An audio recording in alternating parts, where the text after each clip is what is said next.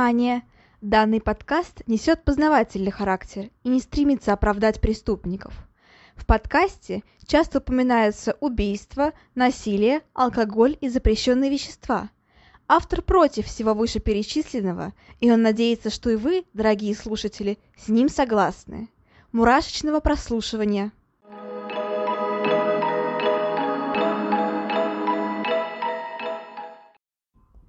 Всем привет! С вами снова Ульяна, и вы слушаете новый выпуск подкаста «Обратная сторона жизни». Всем добро пожаловать, и уже совсем-совсем скоро наступит главный женский праздник 8 марта, который у всех также ассоциируется с весной и наступающим теплом. Однако, несмотря на такое светлое и хорошее время, слушать истории про реальные преступления все-таки хочется – и поэтому сегодня мы поговорим о самой старой серийной убийце в истории России Софье Жуковой, которая, кстати, умерла буквально вот совсем-совсем недавно. Вот как вы думаете, во сколько лет человек становится серийным убийцей? В 20, в 30?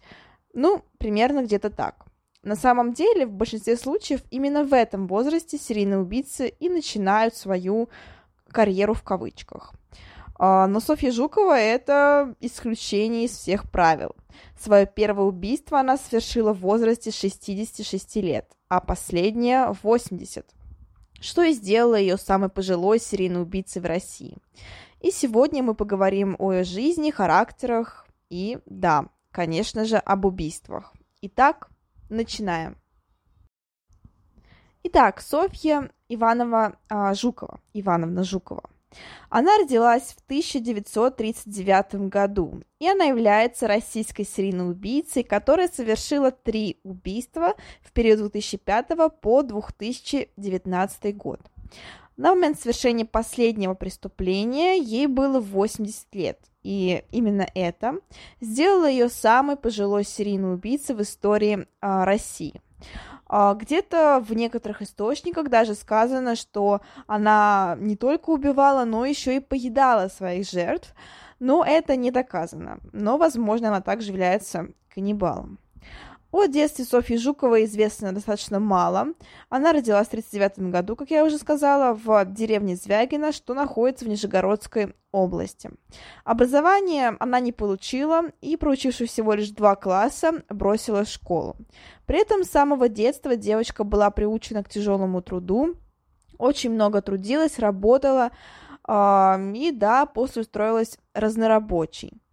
А, в принципе, что о ней говорилось? Ну, было известно, что она такая, знаете, такая гром-баба с достаточно низким голосом и при этом с невероятно огромной силой, которая работает наравне со всеми мужчинами. А, Жукову уважали, а, но при этом немножечко побаивались. А со временем она переехала в Хабаровск и там э, поселилась в поселке э, Березовка. Несмотря на свой достаточно тяжелый, грубый характер, э, необразованность и, в принципе, такое э, достаточно тяжелое поведение, она все-таки вышла замуж и даже э, родила, насколько я понимаю, двоих сыновей. Но насчет детей информации очень мало, поэтому не факт. Но то, что она вышла замуж, это точно. А, с мужем она прожила всю жизнь, действительно, у них был достаточно крепкий брак, но в 2005 году ее муж умер.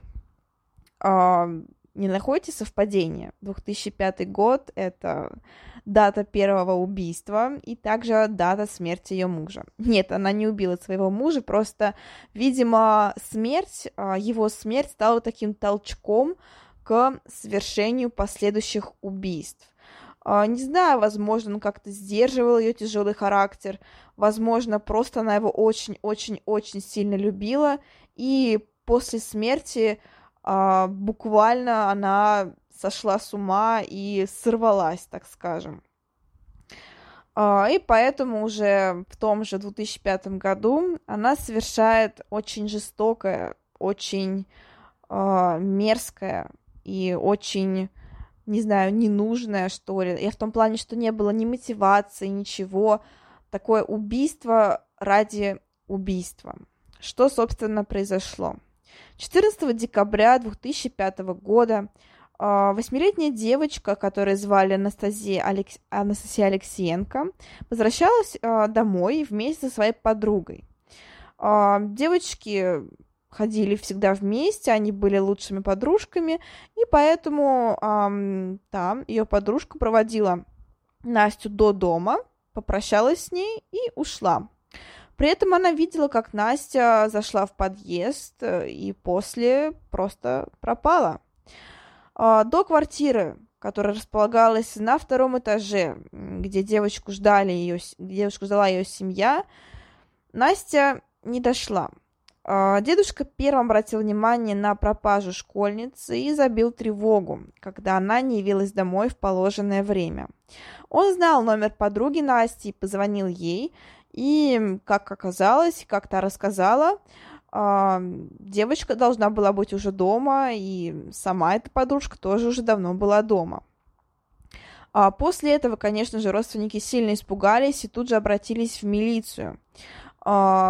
Конечно же, были подозрения насчет того, что девочка, возможно, сбежала или еще что-то подобное, но нет, родители уверили, что отношения в семье были всегда благоприятными, хорошими, и сама Настя сильно любила своих родителей, и, ну, никогда бы не смогла вот так вот э, взять и сбежать от них.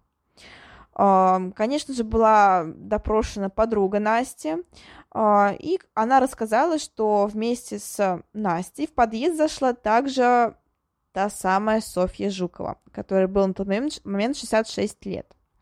А, при этом девочка также сказала насчет того, что а, Жукова является, Жукова была довольно-таки э, скверной старухой и часто э, ругала их и говорила про то, что она им головы потрубает за то, что те шумели во дворе во время своей игры. Ну, вы знаете, дети шумят, это нормально. Uh, но при этом сама Жукова терпеть не могла шум, ненавидела детей и ненавидела то, что они шумят.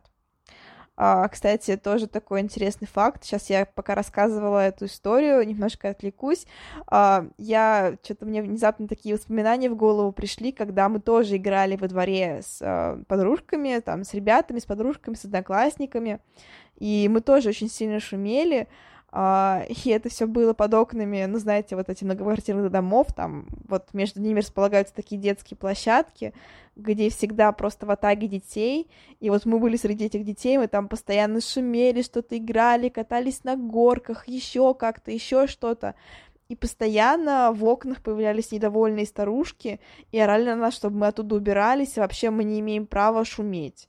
При том, что это было днем, и это было на детской площадке, и как еще детям, ну, то есть не шуметь, я не понимаю. То есть это, это не было в 12 ночи, это мы тогда не были такими, знаете, э, взрослыми там парнями с, э, или там взрослыми девушками и парнями с там бутылками пива, что-то такое. Нет, нам было лет по 8 тоже. А, мы были мелкие, мы были шумные, просто играли на детской площадке. Но вот постоянно, вот буквально каждый раз, когда мы чуть-чуть э, начинали орать, там, не знаю, играть в прятки, еще во что-то, всегда, абсолютно всегда в окнах появлялись эти злобные старушенцы, которые кричали на нас и грозили, что они вызовут на нас милицию. Да, на восьмилетних детей. И при этом я помню один случай, когда нас опять старушки разорались, а потом из соседних окон начали выгла- выглядывать какие-то женщины, ну там женщина, мужчина, еще кто-то, и начали орать на старушку, чтобы, э, чтобы она дала нам нормально поиграть, потому что мы дети. А мы просто стояли во дворе и не знали, что делать, потому что со всех сторон на нас начали орать, то заступаться, то орать, мы просто очень сильно растерялись. Ну да, вот такие вот тоже ситуации бывают. В любом случае, я понимаю, э, ну, вот этих вот девочек, и э, я понимаю, как орала вот эта вот э, Жукова Софья на них. И действительно, вот это вот э, угрозы вызвать милицию на шумящих детей, там еще что-то, это, конечно, перебор. Но вот Софья зашла дальше и действительно сделала то, что обещала. Да, она говорила часто о том, что отрубит детям головы, руки и ноги, если те будут шуметь. Но при этом никто не воспринимал ее слова всерьез, потому что, ну, разве можно воспринимать слова вот такого вот рода от какой-то невинной э, старушки, которой там уже за 60 лет? Ну, нет, все, конечно же, ну, никто ее в этом не подозревал. А, при этом все-таки Жукову все вызвали на допрос, и да, успешно отвертелась. Она сказала, что отношения с девочкой Настей у нее всегда были доверительные, что так ходила к ней часто в гости, просто в тайне от родителей, чтобы те ее не наругали. И при этом при рассказе о, собственно, дне пропажи девочки, Софья рассказала о том, что, да, действительно, она зашла э, вслед за Настей в подъезд, а, но когда те поднимались вместе по лестнице, Настю внизу окликнул какой-то мужчина, и та быстро спустилась вниз, а потом ушла с ним куда-то. И с тех пор ее не видели. В принципе, рассказ а, Жуковой оказался довольно-таки складным, а, да и улик никаких против нее не было, поэтому ее отпустили. Не стали задерживать, сразу же отпустили. А, девочку все еще не нашли и разыскивали, и тайна пропажи ее скоро раскрылась.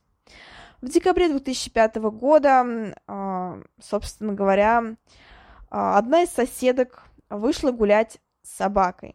При этом сами собаки обратили внимание, ну, вы знаете, собаки такие существа, которые постоянно стремятся что-нибудь сожрать, и собаки повели хозяйку э, на свалку, где располагались мешки с каким-то мусором. В принципе, женщина не стала их подробно рассматривать, но увидела, что там в этих мешках располагаются куски мяса и кровь. Она насторожилась, но при этом подумала, что это должно быть док-хантеры, которые отравили это мясо, вот чтобы, так скажем, убить собак. Она позвонила в милицию, но, собственно говоря, ничего из этого не вышло, милиция не обратила на это внимания.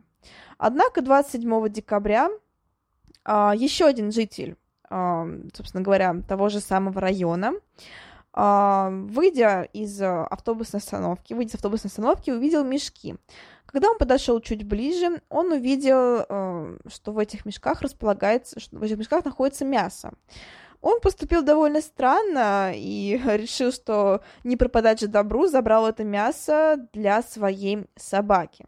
Однако дома, рассмотрев находку подробнее, он понял кое-что абсолютно ужасное. В пакете были, было не просто мясо, в пакете были человеческие останки. А, несмотря на то, что мужчина был очень испуган, и он боялся, что его привлекут к этому делу, он все-таки поступил правильно и разумно и позвонил в милицию. Там он рассказал о том, как он нашел этот пакет и, собственно говоря, где. При этом э, у мужчины у самого было алиби, а его рассказ о находке подтвердила, подтвердили его родственники. Э, когда милиция а, забрала пакеты с а, останками человеческими. Надо, а, собственно, на опознание приехала мать Настя, и та подтвердила, действительно, эти останки принадлежат ее дочери. Убийство потрясло весь Хабаровск, и убийца на тот момент найден не был.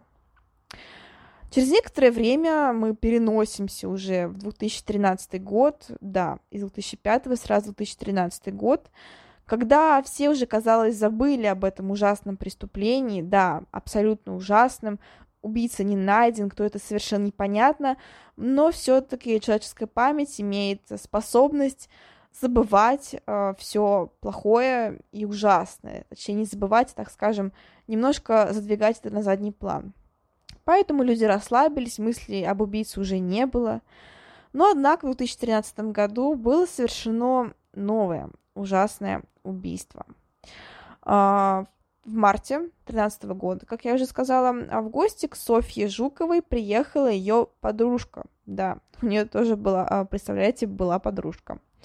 Анастасия Михеева. Ей было 77 лет, и она продала квартиру в Хабаровске и планировала переехать к своей дочери. А, но перед этим, перед оформлением всех документов и прочего, она решила немножечко пожить у Жуковой, чтобы, так сказать, не оставаться на улице, ну и в то же время не беспокоить свою дочь, которая тоже в это время жила одна. Однако, через некоторое время, после того, как две пенсионерки стали жить вместе, Михеева пропала. А, сначала вроде бы все было хорошо, и никто особо-то и не замечал, но дочь э, обратила внимание, что мать не приехала в назначенное время, и по посему обратилась а, уже в полицию. Второй раз а, оперативники обратили внимание на Софью Жукову и обратились к ней, собственно говоря, за тем, что произошло. А, та рассказала абсолютно, ну, на самом деле, довольно странную историю, но ей почему-то все поверили. Она рассказала, что 9 марта, а, собственно говоря, в день пропажи а, гостья Михеева а, засобиралась и сказала, что уезжает жить э, к родственникам, и, собственно говоря, покинула Жукову. И это был довольно странный рассказ, потому что, по сути, никаких родственников у нее, ну, кроме вот дочери и племянницы у нее не было, и поэтому, естественно, все заинтересовались то есть, этим, этим странным рассказом, и поэтому решили проверить ее квартиру. В квартире были найдены пятна крови. Однако Жукова снова отвертелась. Она сказала, что Uh, у Михеевой uh, перед, ну, вечером перед пропажей пошла кровь из носа, и она была настолько сильная, эта кровь, что вот запачкала, собственно говоря, обои и даже батарею. Uh, да, это довольно, опять же, странно, uh, но вот, вот не обратили внимания, не было ни улик, ничего, и, собственно говоря, ну вот только один допрос. Ни задержания, ни улик, ничего против Жуковой не было, поэтому, естественно, версию о том, что убийца именно она, ну, собственно говоря, закрыли. Тринадцатый год. Дальше снова огромный перерыв. Но на этот раз чуть меньше. То есть 19 э, минус 13 это будет 7, кажется. Нет, 19 минус 13 это будет 6. Через 6 лет, в 19 году, происходит новое убийство. А на этот раз э, дворник Василий Шляхтич, Хля, э, Шляхтич которому было 62 года. А он жил со своей сожительницей в квартире, ну, они повздорили, и она его выгнала. При этом ему некуда было идти, он у всех просил крова, но ему все отказали. А, но внезапно согласилась Жукова. И буквально через некоторое время, 28 января, Шляхтич пропал. А, при этом пропажу обнаружили только через несколько дней, когда забили тревогу, что вот он долгое время не появляется на работе. На этот раз все было довольно однозначно. Третье убийство а, в том же самом районе, в том же, почти что в том же самом месте. А, и, собственно говоря, понятное дело, что и снова Жукова. Но на этот раз Против нее были и улики, и, так скажем, свидетели.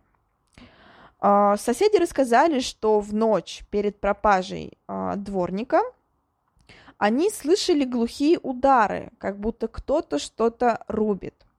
И при этом, а, кроме того, были слышны мужские стоны – в принципе, после этого все утихло, и Жукова утром пошла выбрасывать мусор с какими-то огромными черными мешками, да, теми самыми, как из фильмов. Тем же вечером снова как будто бы что-то рубили. Следователи поняли, что в этот раз, ну, тут снова явно что-то не так, и уже простым рассказом о том, что вот у него пошла кровь у дворника, у шляхтича, и что вот он внезапно уехал, тут, ну, явно не получится так отвертеться. И действительно, через день были найдены останки дворника, останки шляхтича. А его сожительница опознала тело своего любовника, и Софью Жукову задержали. На этот раз ей не удалось скрыть так хорошо следы, и поэтому при обыске квартиры было обнаружено множество кровавых следов, и в том числе лезвие на лезвии топора. Сама Жукова отказывалась э, признавать свою вину и говорила, что на самом деле со Шляхтичем она не знакома. А, но вот часто его видела, поэтому вот такое простое совпадение. А глухие удары и прочее, то соседи наврали, то она просто разделывала мясо для борща. Ну а кровь, обнаруженная в квартире, это всего лишь кровь той же самой Михеевой, у которой пошла вот кровь из носа, и до сих пор, спустя 6 лет, так и не оттерлась. А, однако в этот раз, понятное дело, ей никто уже не поверил, тем более эта легенда выглядела крайне-крайне подозрительной, и поэтому ее отправили в СИЗО. К тому же на этот раз улики все-таки, как вы понимаете, были.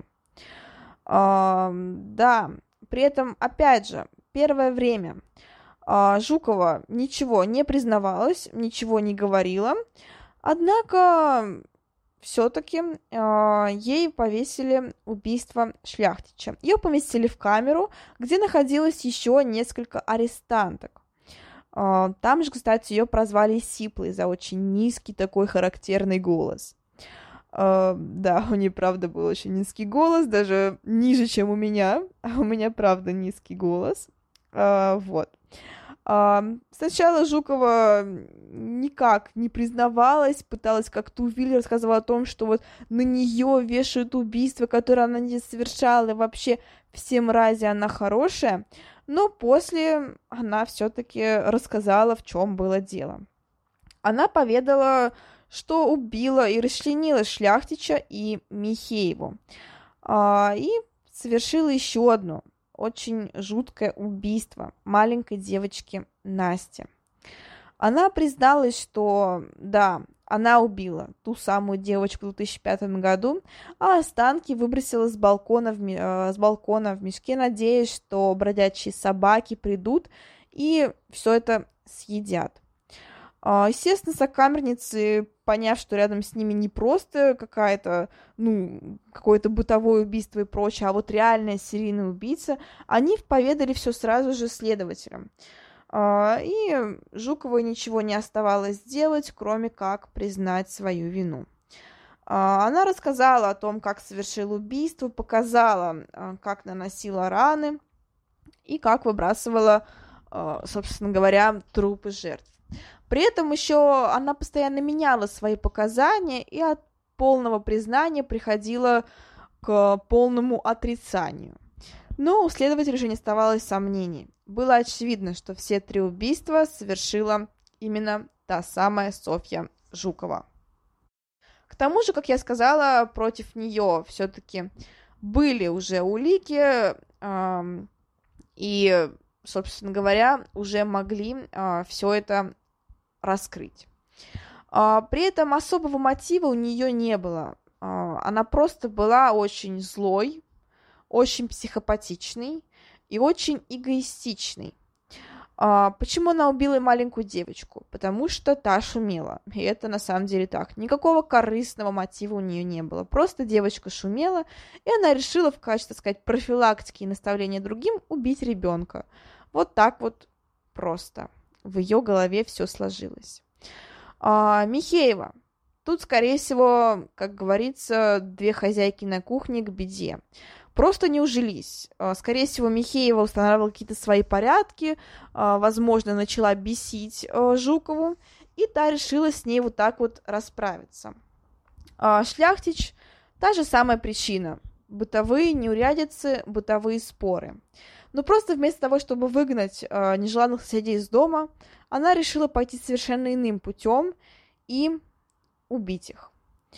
Э, психиатрическая экспертиза признала ее вменяемой. Но тут все, по-моему, очевидно. Тут я даже не буду говорить о том, насколько она невменяемая. Нет, она определенно сумасшедшая, но определенно вменяемая, потому что она понимала, что она творит. И совершала все убийства осознанно. А, вот так вот. Суд велся довольно долго, но приговор вынести не успели. Буквально недавно, в декабре 2020 года, Жукова заболела коронавирусом и была госпитализирована в городскую больницу города Хабаровска. Спасти ее не удалось. 29 декабря 2020 года Софья Жукова скончалась. Она признана виновной в трех убийствах посмертно. Вот такая вот история, э, жуткая, и при этом еще жутчее, страшнее, волнительнее от того, что она произошла совсем недавно, и вот буквально, буквально вот совсем-совсем недавно, а, уже после появления коронавируса, а, ее признали виновной.